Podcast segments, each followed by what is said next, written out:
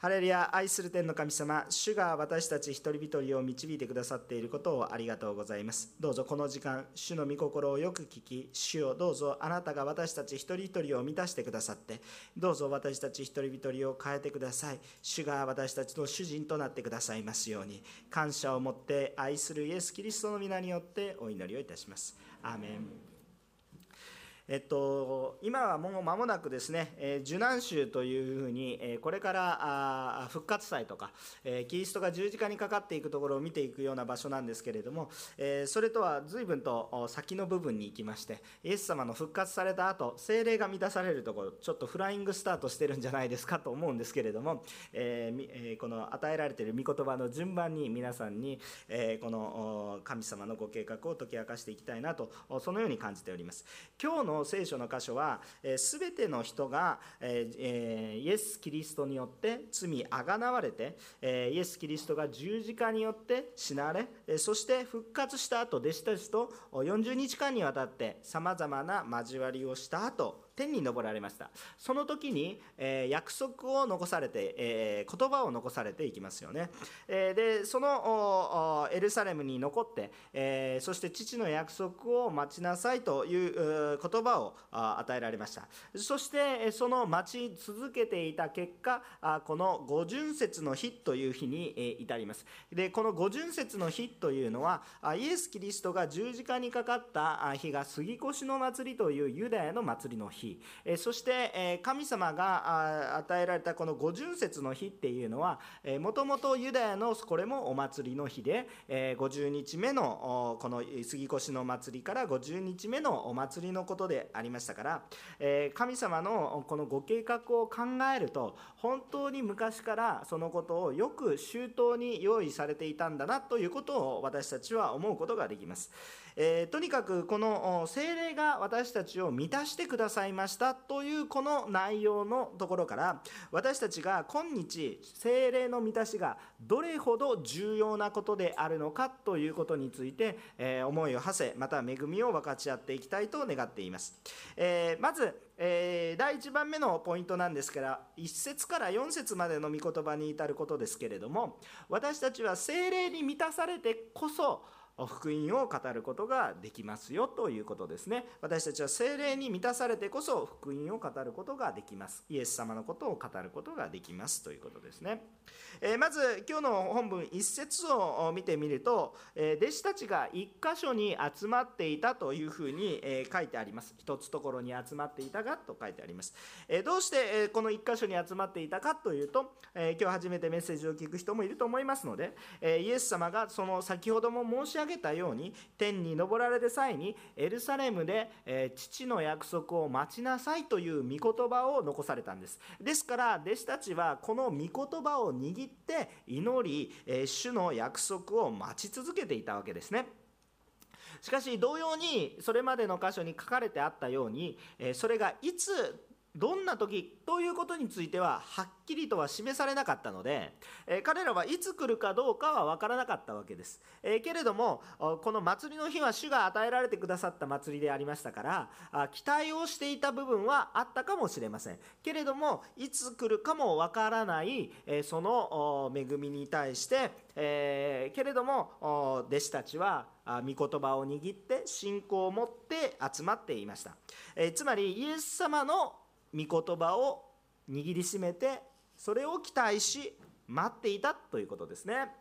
で2節になると「すると突然」というふうに書かれてあります。すると突然天から激しい風が吹いてくるような響きが起こり彼らのいた家全体に響き渡ったとこのように書かれてあります。え彼らは確かに待ち望んではいたんですけれども、え、起こった現象があまりにもすごいので突然起こったように感じます。また通常の自然現象では考えられないようなことが起こるので彼らの想定を超えている、え予想を上回ることが起こっているので彼らここには突然というふうに言葉が書かれてあるわけです。何か前兆があれば突然とはなりません、え突然というのは予想もしていないことが予想していないところで起こるのでこれが突然というふうな表現となるわけですね、えそして、えこの出来事は天から与えられたことであって人為的な何か人為的な人工的な現象では決してないということなんですね。つまりこれは神様ご自身が働かれた技であることが分かります。祭りの日が来て祭りがありますよ。それは突然のことではありません。準備があります、えー、主があされたことではなく人が成していくようなものであります。あしかし、えー、起こった現象どのような現象が起こったんですか？激しい、えー、風が吹いてくると響きが起こり家全体がゴゴゴゴゴと地鳴りのようなものが鳴ったんでしょうか？あそのようなことが起こったというわけです、えこんなことはあ人間のすることではありませんね、え、ですから非常に驚いたということを思わされます。そして今日の3節から4節を見ると何が現れたかというと炎のようなものが分かれた下のように現れたというふうにこう書いてあるわけですね。でこれは2節の先ほど読んだこの風とともに表されていてこのことはですね精霊精霊のことをつまり表しているわけですね。で、え炎のように望まれたんですけど下なぜ下のようにという表現なのかっていうとあまりにも激しい炎ってバーッと揺れきらめくじゃないですか。あの柔らかいあのろうそくの炎とかでしたらあのゆらゆらしてるだけですけれども激しい炎がバッとバーナーのように、えー、こうバーッとなってるとこうゆらゆらひらめきますね。何かそのようなあ表現です。つまり、えー、炎が激しく炎のようなものですけどそれが激しく下っているという姿が、え、想像できるわけです。でこれは一人一人の上にですね、えー、誰一人かけることなく一人一人の上に臨んでいるわけです。まあ、いっぺんに全部ドーンと注いだらいいんじゃないかということじゃなくて一人一人のうちに、えー、漏れなく、えー、臨んだということであります。ところがこの風や、えまた炎に、え共通する特徴があります。えー、この共通する特徴なんですね。共通する特徴は何かっていうと激しいんですけれども人を傷つけるものではありません。いいですか？もう一度言いますけれども、えー、御霊の姿として、えー、注ぎとして現れている現象は激しいんですけれども決して人を害するものではありませんということですね。これは特徴として見えることなんです。普通ですね風が大きくバーッと吹くと人は害されます。吹き飛ばされてしまいます。家全体が揺れ動くような激しい風が起こっているのであるならば当然中にいる人は死んでしまいます。壁に打ちつけられる。誰も吹き飛ばされはしないんです。そして激しい炎が下っているならば家は焼けてしまいます。当然中にいる人も焼け死んでしまいます。ところが誰一人焼け死ぬことはありません。これが御霊の風であり御霊の炎であります。誰一人やけどを負うこともなく火事にもなりません。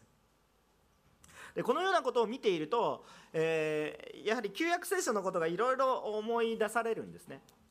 でそれを見てみると例えばモーセが神様からのコーリング飯証明を受ける時同じようなものを見ています。モーセはあるものを見ました。神様にビジョンを見せられたんです。そのビジョンは一体何かっていうと燃える芝ですね。燃えている木ですね。燃えている木は何がビジョンなんですかってもう燃やせばいいだけじゃないですかっていう話なんですけどこれが不思議なんですね、えー、芝はその芝の木は燃えているにもにもかかわらず確かに燃えているにもかかわらず燃え尽きないんですね。焦げていかないんですね。普通燃えるとこの何かがまあ物理的に言えば炭素がもうこう燃焼されていくわけ。二酸化炭素になっていく化学現象ですよね。でも燃えていかないんですね。普通そうすれば炭ができるはずです。けれども炭は出てこないんですね、えー、燃えている芝なんですけれども芝はそこにあり続ける。ありのままであり続けるわけです。これは一体何だと思ってモーセが見るわけですね。そのようなことが書かれているのは出エジプト記の3章というところに書かれてあります。このように書かれてあります。ちょっとゆっくり読みますね。すると主の使いが彼つまりモーセに現れた。芝の中の火の炎の中であった。よく見ると火で燃えていたのに芝は焼け尽きなかったとこう書いてある。確かに火はついている。けれども焼けていかない。これは一体どういうことなのか？これまたちょっと後で言うんですけれどもしかもそのその時主がどのようにご自身をモーセに表されたというと3章の14節同じ出エジプト記の3章の14節ちょっと後なんですけれども神様ご自身が自分を自己紹介してるんです。つまりそれはどういうふうに自己紹介しているかって言ったら私はあるというものである。とこういうふうに表現している。私はあるというものである。つまり存在臨在私はある私はいるということを表しているんですね。火が望んでいく時に私はあるというふうに言われるわけです。主はいないのではなく主はいらっしゃるということを示しているんですね。でですから主は私たちと共におられるこのように火のように望まれる時それは臨在を指すようなことなんですね。でそして私たちはどのようなものなのかっていうとなぜ燃え尽きないかというとこういうことですね。私たちは主によって燃え尽きたり疲れ果てたりすることはありません。それが精霊に満たされているならば。それは疲れ果てたり燃え尽き症候群とかそういうものにはなりません。しかし冷めているのではなく主の情熱によっていつも燃やされています。私たちが自分の努力でするならば燃え尽き症候群になるでしょう。それはたとえ教会の奉仕であっても同じでしょう。もちろん一般の仕事やまたはさまざまな目標に対しては言わずもがな。けれども教会の奉仕や伝道そういうものであったとしたとしても自分の力でやっているのであるならば燃え尽きるし疲れるでしょう。けれども御霊によってなされている場合はそうではありません。燃えてはいるけれども燃え尽きはしない。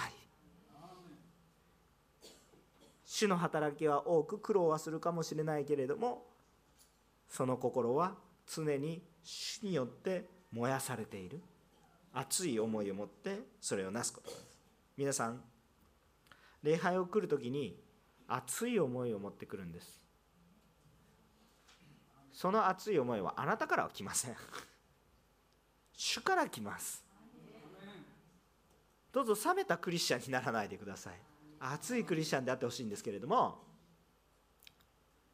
それは自分の熱心によっては難しいですね、えー、その熱自分の熱心が火がつき出すと他の人がやけどします。自分もやけどします。えー、御霊に燃やされたらそんなことはありません。でも熱心です。わかりますか？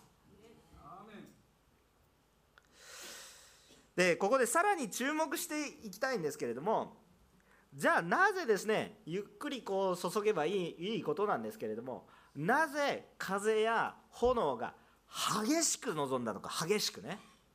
なぜ激しく望んだのかっていうことを注目していきたいんです。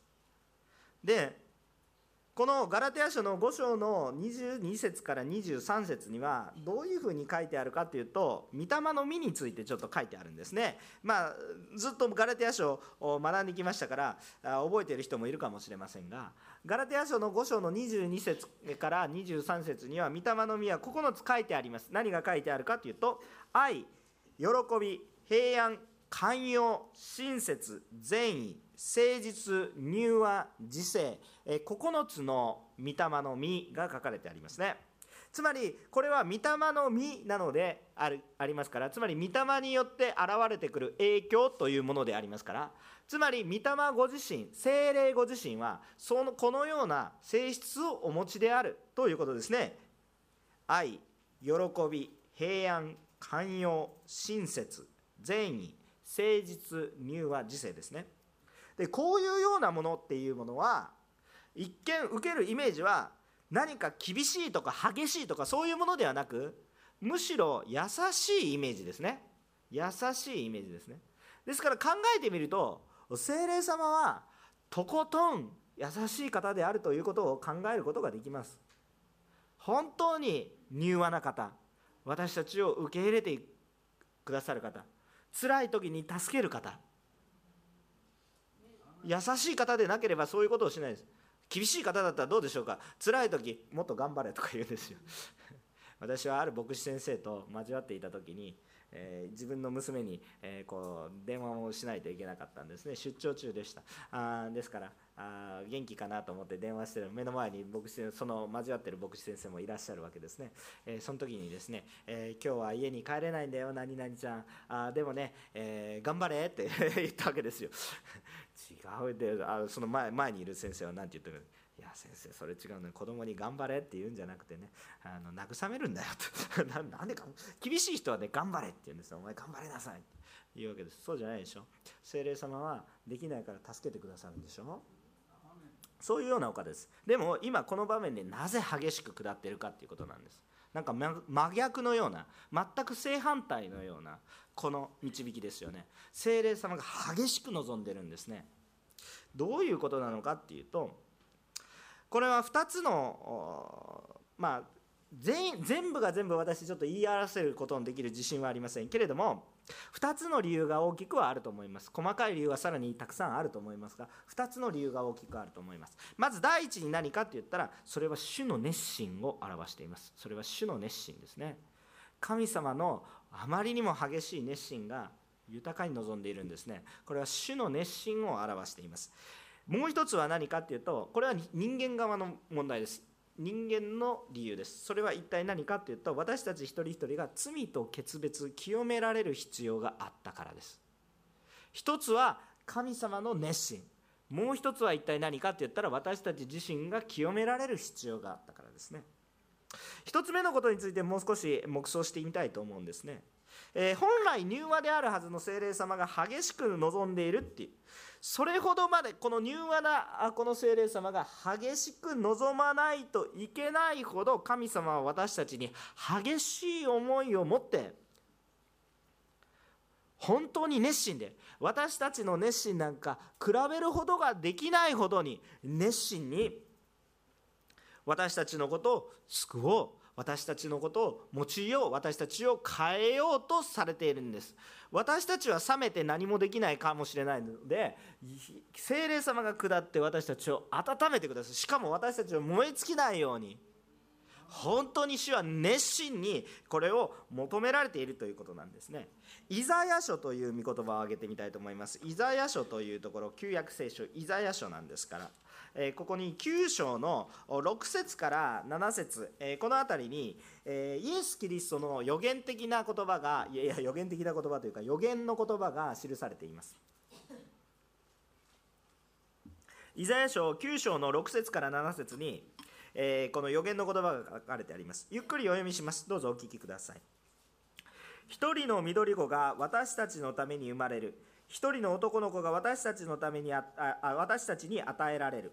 主権はその方にありその名は不思議な助言者力ある神永遠の父平和の君と呼ばれる。その主権は増しくありその平和は限りなくダビデの王座についてその王国を治め裁きと正義によってこれを固く立てこれを支える。今より常しえまで万軍の主の熱心がこれを成し遂げられる。アーメン。万軍の主の熱心がこれを成し遂げるとこう書いてあるわけですね。ですから私たちはこのことを見るならば誰が熱心なのか私が熱心なこと以上に主ご自身が本当に熱心になしてくださっている。その熱心さに私たちが触れるから私たちも熱心になるわけですね。自分で熱心になるわけじゃなくて私からスタートするんじゃなくて神様からスタートしている、えこの熱心さがあるわけです。ここに救いがありここに希望があります。この熱心さに私たちも触れていきたいと願うんですね。私たちが弱く私たちが諦めても主は諦められない。私たちが冷めても主はまた再び私たちを温めまた熱心に熱くさせてくださる。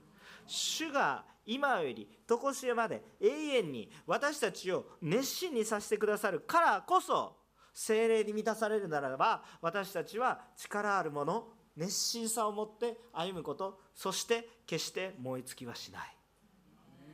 ということになりますね。2つ目のことを1つ目は主の熱心ですね。だから激しく精霊が望まれた。2つ目のことは私たちに問題があるということですね。人間の側の問題ですね。同じくイザヤ書の6章の6節から8節。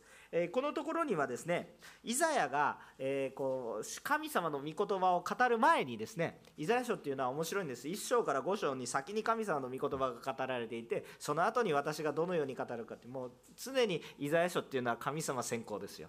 まあそうなんですけれどもえー、一応一応じゃなくてきちんとですねあのイザヤがどのようにして、えー、この神様の御言葉を語るように導かれたっていうことが記されているのがこのイザヤ書の6章なわけですけれども、えー、この6章の6節から8節をちょっと読んでみますね。こんなことが書いてあります。すると私のもとにセラフィムの一人が飛んできたがその手には祭壇の上から火ばさみで取って燃え盛る炭があった。神か彼は私の口に触れていった。見よこれがあなたの唇に触れたのであなたの不義は取り去られあなたの罪もあがなわれた。私は誰を使わそう誰が我々のために行くだろうと言っておられる主の声を聞いたので言った。ここに私がおります。私を使わせてください。このように、えイザヤと神様とのコミュニケーションがされたわけです。でこのイザヤが神の言葉を伝え始める前に何があったかといったらその口に燃え盛るですね燃え盛る炭がですね触れ口に触れたんです。いいですか？燃え盛る炭が口に触れました。物理的に考えるとどのようになるでしょうか？物理的に考えると燃え盛る炭が口の中に入ると口が焼けつきます。ちょっと想像したくないんですけどねえ。焼き付きます。とんでもない。焼肉屋でタン塩を食べるとかそういうレベルの話ではありません。ひっついてしまいます。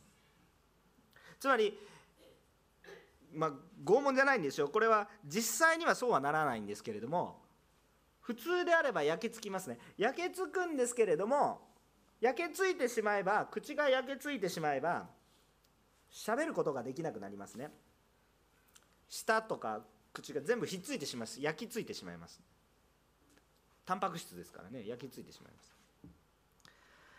ですから自分の肉なる言葉は発することができなくなります。しかしですねその種の炎は人を焼き尽くしません。けれどもあるものを焼き尽くしました。それは何ですか？その人の不義罪。ですね。主の炎は私を焼き尽くしませんけれども私の罪は取り除きます。清くされます。消毒されるわけですね。そうなれば一体どうどうなるんですか。私の肉の言葉はもう語ることができませんね。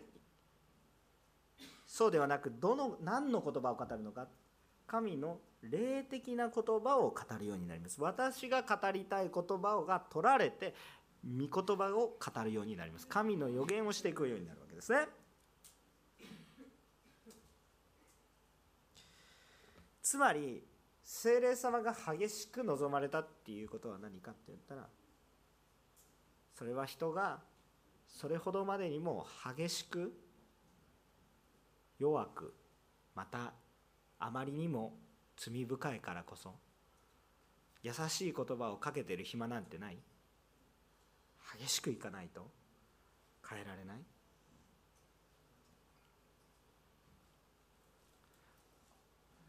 あの子供が出産する時にいつも優しい看護婦さんがびっくりするぐらい強烈にもうもうお腹を押したら力出しなさいとかってすごい声を出したりいつも優しい私の妻がなんかものすごい鬼の競争になって私を殴ってきたり、えーとえー、出産の時はそういうものですよね。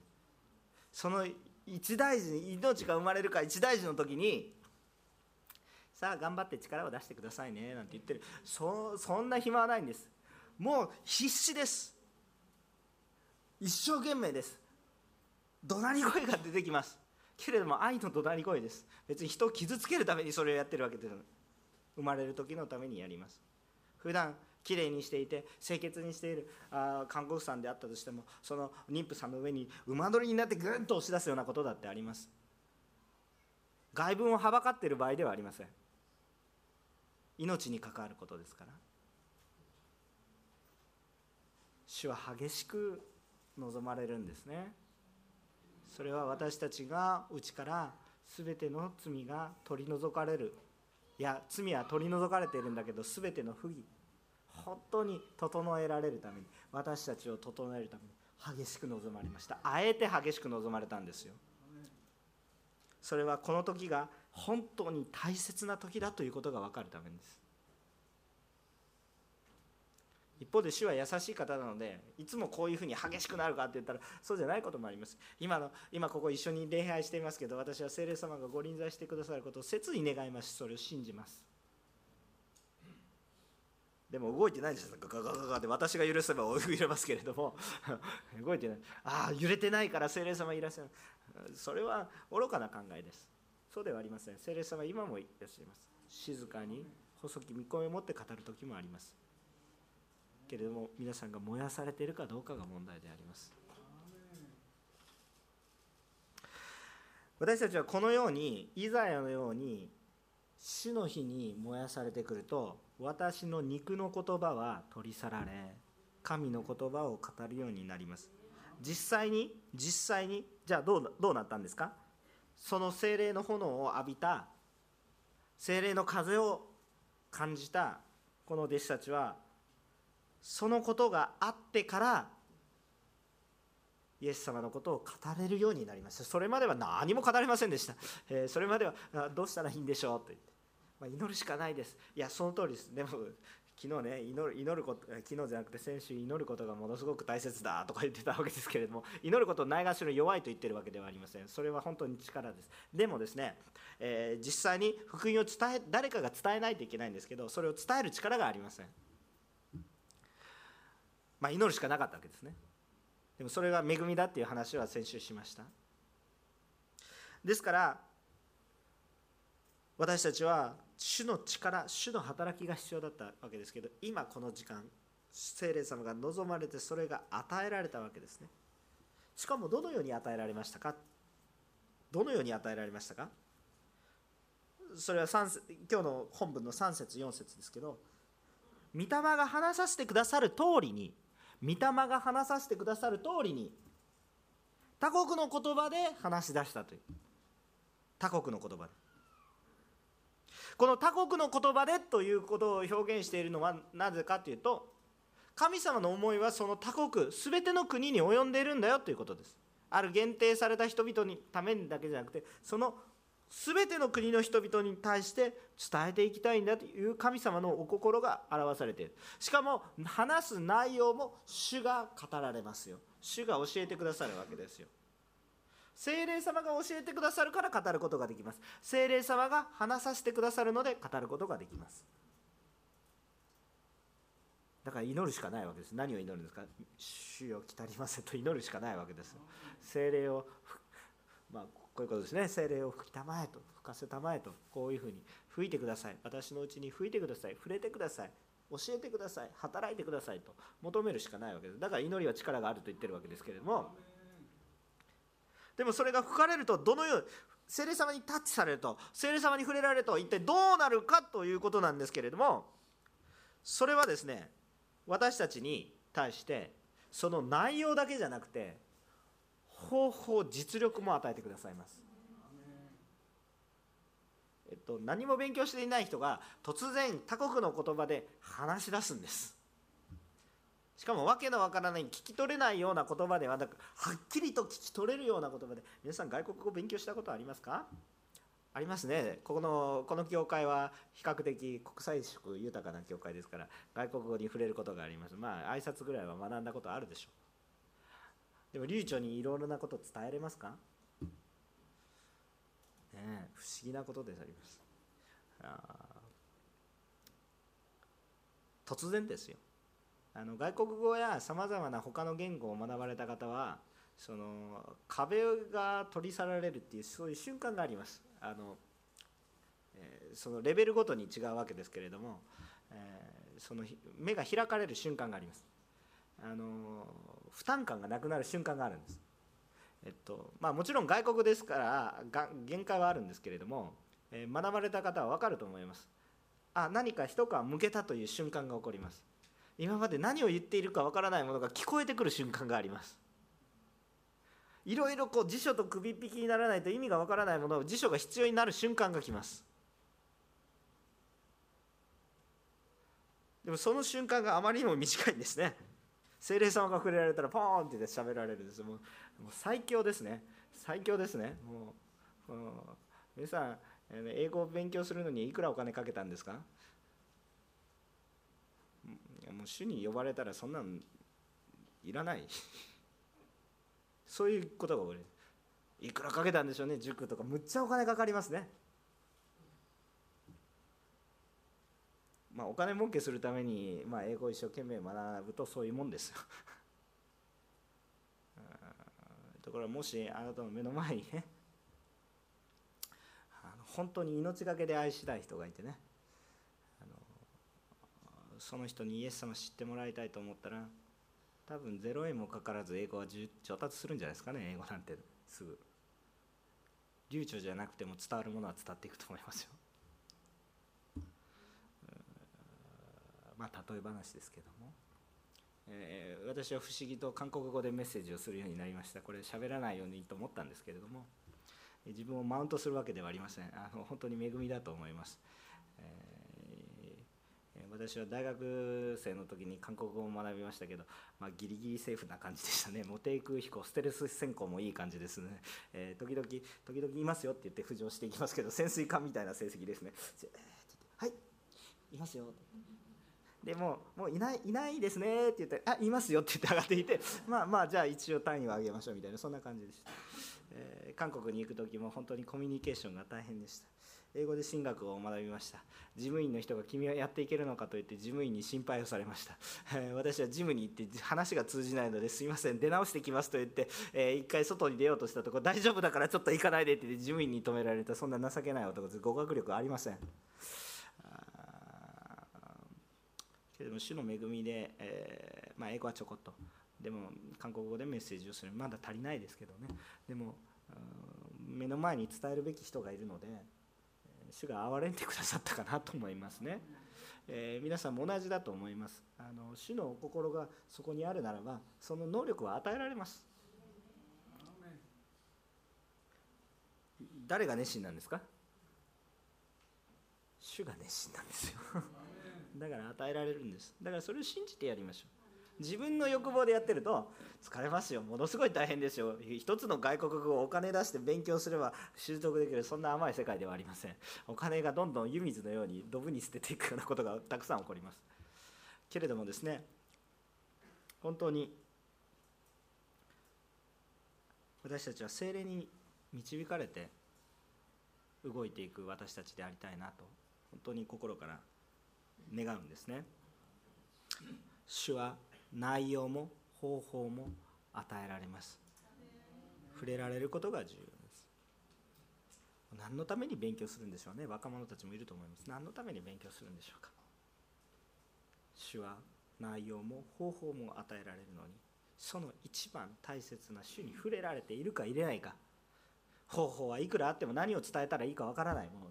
方法はかあこの内容は主に主を伝えたいんだけれども方法が何もどちらも苦しいです。方法も内容も主が与えてくださいます。ですから一生懸命神学の勉強をしてキリストだキリストだって言って頭ガッチガチになるんじゃなくてそれも学ぶことは大切です。ねそれも方法の一つでしょでもちゃんとちゃんと精霊様に触れられていなければ何の力もありません。ですから主によって導かれる私たちとなりたいんですね。えっと、コリント人への手紙の第一コリント人コリント人への手紙の12章の3節には有名な言葉が書かれてありますよね。コリント人への手紙の12章の3第一コリント人への手紙の12章の3節には有名な言葉がこう書かれてあります。えー、お読みしますね。ですから私はあなた方に次のことを教えておきます。神の御霊によって語る者は誰もイエスは呪われよと言わずまた精霊によるのでなければ誰もイエスは主ですということはできませんと書いてありますね。はい、ですからあ本当に私たちが神様のことを語りたい伝えたいと願う時は聖霊様により頼むほかないんです。自分の力でより頼むであるならばそれは燃え尽きるし相手を傷つけてしまうし相手をやけどさせるでしょう。御霊に導かれている言葉でしょうか？私たちが今日兄弟姉妹にかける言葉は御霊に導かれている言葉でしょうか？それとも自分の義を表すための言葉でしょうか？子供を育てる時に子供を忠告する時に御霊に導かれて言葉を放っているでしょうか？それとも自分の義自分のプライドを表すために言葉を放っているでしょうか？大きな大きな大きな違いがあります。御霊に満たされてくださいね。5節以下ですね。5節以下ですね。えー、5節以下に書かれてあることは一体何かっていうと精霊によると多くのものが福音を聞くようになりますよということを表しています。5節以下さまざまな国の人々がエルサレムに当時集まっていたことが分かります。それはなぜですかって言ったらひとえに祭りだったからです。でもどのような人々が集まっていたかって言ったらそこにはユダヤの人たちが多く集まっていた。ユダヤの人たちがどうして外国にさまざま散らされているかっていうとそれはユダヤの歴史を紐解かなければ分かりません、えー、簡単に言うとユダヤはかつて、外国に侵略され、そして、滅亡させられそしてそこに住んでいた民は外国に散らされたわけです。でそこで何代も住んでいるうちにですねえー、この祖国に貴族意識ですね。祖国を思う気持ちはあったとしたとしてもね、えー、生活は外国化してしまうようなことはよくあります、えー、ここにもたくさんのそういう生活をされている方々がいらっしゃる。まあ祖国が今滅びてとそういう人は難民のような方は今あまりいらっしゃらないかもしれませんけれども。しかし、え自分の国を離れて、え住んでいらっしゃる方がいらっしゃるでしょう。そういう方がですね久しぶりに自分の国に帰るとなんだか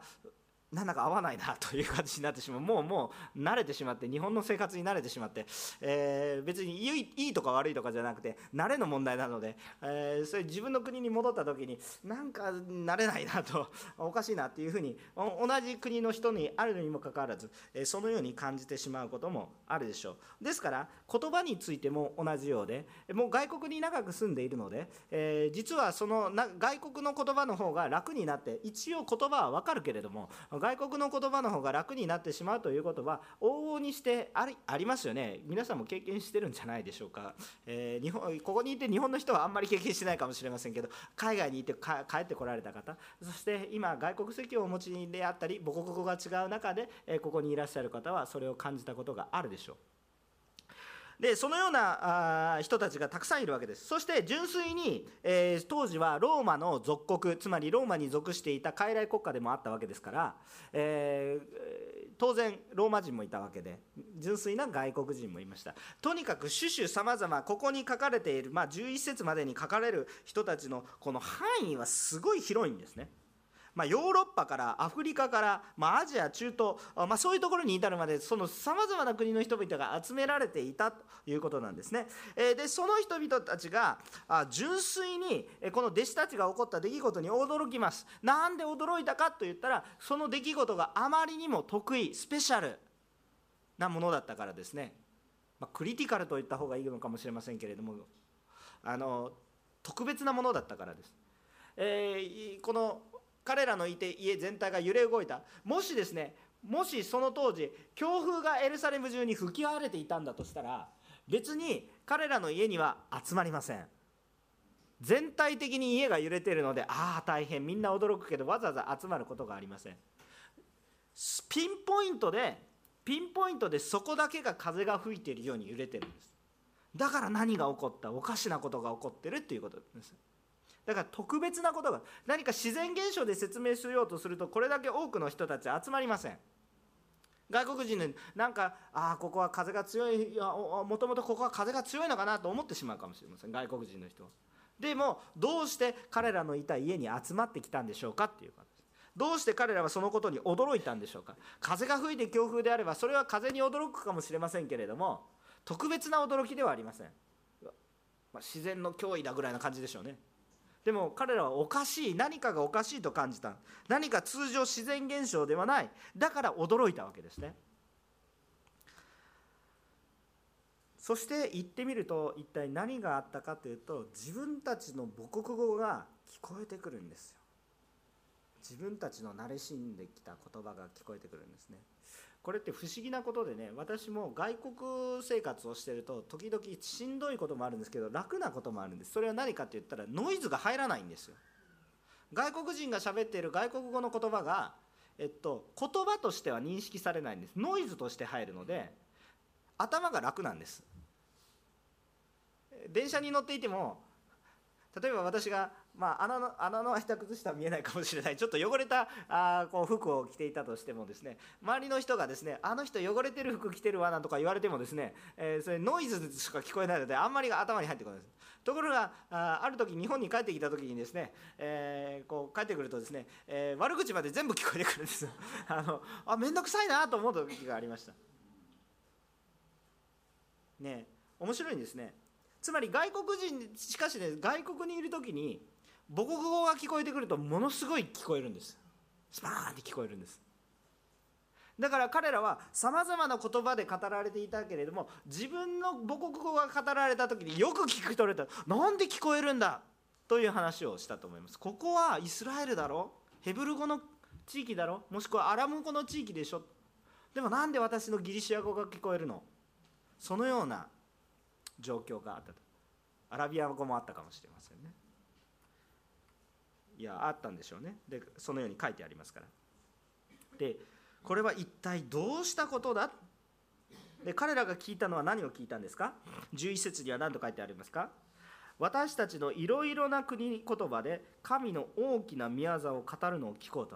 つまり語ってる内容は訳のわからない内容を語ってるんじゃなくて神様の宮沢をはっきりと語ってる。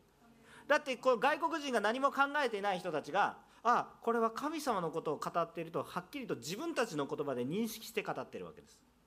ですから何かよちよち歩きの何語なのかよくわからない、えー、そういうこうろれつの回らないような言葉を語っているのではなくはっきりと聞こえる聞き取れる言葉を明確に語ったということです。内容も神のことをではっきりと相手が理解しています。いいですか？自分がそういう言ったつもりじゃなくて相手が理解してるんです。ですからこのことを思うとですねあ本当に私たちが精霊様に満たされていて語る言葉は本当にキリストの言葉をキリストのことを語っていくんだなということです精霊に満たされて私たちが語りたくなるのは究極的にはキリストのことを語りたくなる細かいことよりもキリストのことを語りたくなるわけですよ。イエス様によって救われたことイエス様がどのように働いておられることイエス様が今も生きておられることイエス様が救い主であること。このことを語っていくんです。しかもねそれが目の前で起こるから否定することができるなんと勉強したこともない人がなんと外国語でキリストのことを大胆に神学もろくに勉強したことのない人たちですね。そういう人たちがバーッと大胆に分からないことがないように話すんですよ。どっからその知識来るの？どっからそのスキル来るの？神から来てるんですね。もう豊かに与えられる方であるんだ。激しく望まれてるんだ。そのことを信じるとなんか私たちがねなんかこう熱くなってきますね。あこう主が働いてくださったらどんなに小さな教会でもどんなに小さな集まりだったともすごい影響力を放っていくことができるな。そなぜならば御霊に満たされるならばそれは可能。ならばそこに希望があるので私たちは熱くさせられます。状況によりません。ところが13節ね。最後ですけども13節、えー、このことに対して疑いあざける者の姿がさえまあ、酒に酔ってるんだと言って話をするわけです。えっと、自分たちはですねそんだけ外国語理解できませんから何言ってるのか分からない。酒に酔ってるんだって愚かなことです。精霊様に満たされて話す言葉は必ず意味があります。どうして彼らが酒に酔っているのかっていうふうに表現をしたかっていうと実は酒に酔うことと精霊に満たされることには共通点と全く違うところがあります。似て非なるところがあります。え酒に酔うことと何が共通点ですか？ね、これ結構重要な感覚です。酒に酔うことと精霊様に満たされることには共通点があります。それは何ですかって言ったら自分で自分をコントロールしなくなるということです。酒酒に酔ってしまうとこうコントロールが効かなくなりますね。普通はそうなると弱くなります。何もできなくなります。なんか昔「水拳」とかいう映画がありました酔っ払ったら強くなるって。なりません。大体失敗します。えっていうか失敗します。体の力が抜けていいんだって言って、はい、力が抜けすぎて緊張感まで抜けていらないことを言って破滅します。そういうことが多いですね。あ自分で自分をコントロールすることができなくなる。つまり理性を失っていきます。精霊に満たされても実は自分で自分をコントロールすることがなくなります。いいやばくないですかってそういうことではありません。ちょっと最後までよく聞いてください。精霊様に満たされると私の主導権を精霊様に渡します。だから私がコントロールするのではなくて私は従うものになります。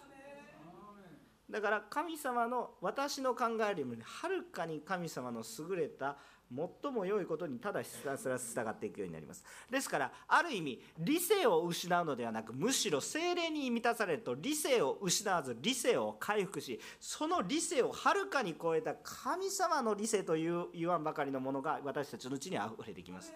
だから普通の人では理解できないさらに奥を見通すことができます。共通点は何ですか？自分で自分をコントロールしないんです。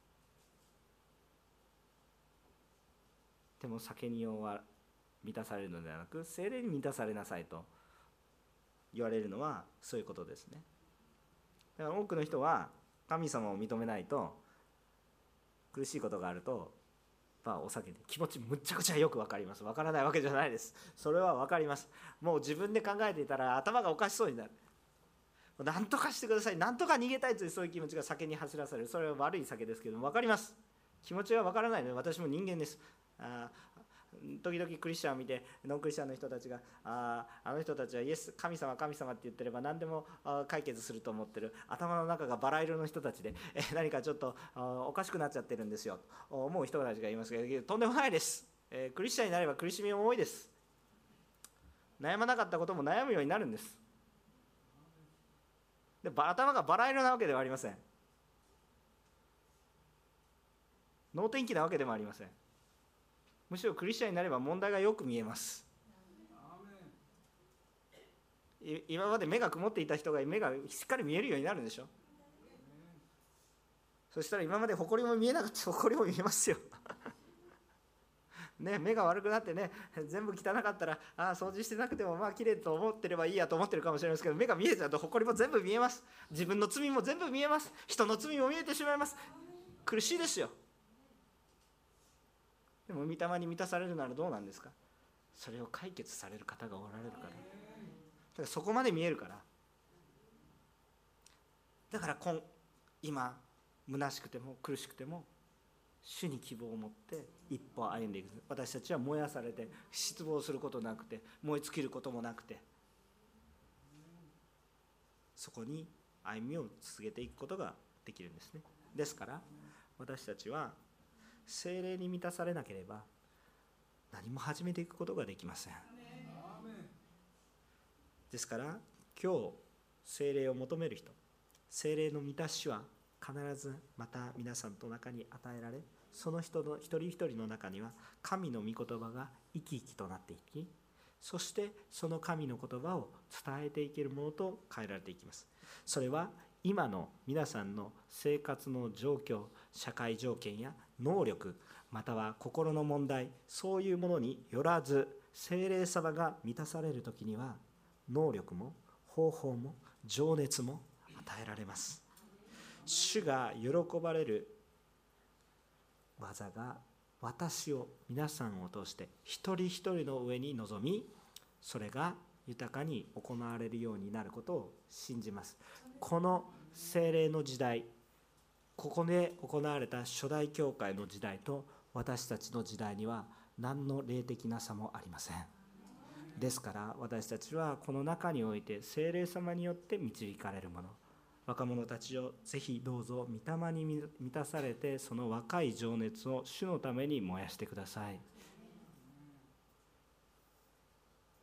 年を取ってしまってもそれは関係がありません年を取れば新しいフィールドが広がっているんです。若者が入れないところに年を取っていると入れるでしょ。そういうことですね。共にお祈りをしたいと思います。御霊を求めます。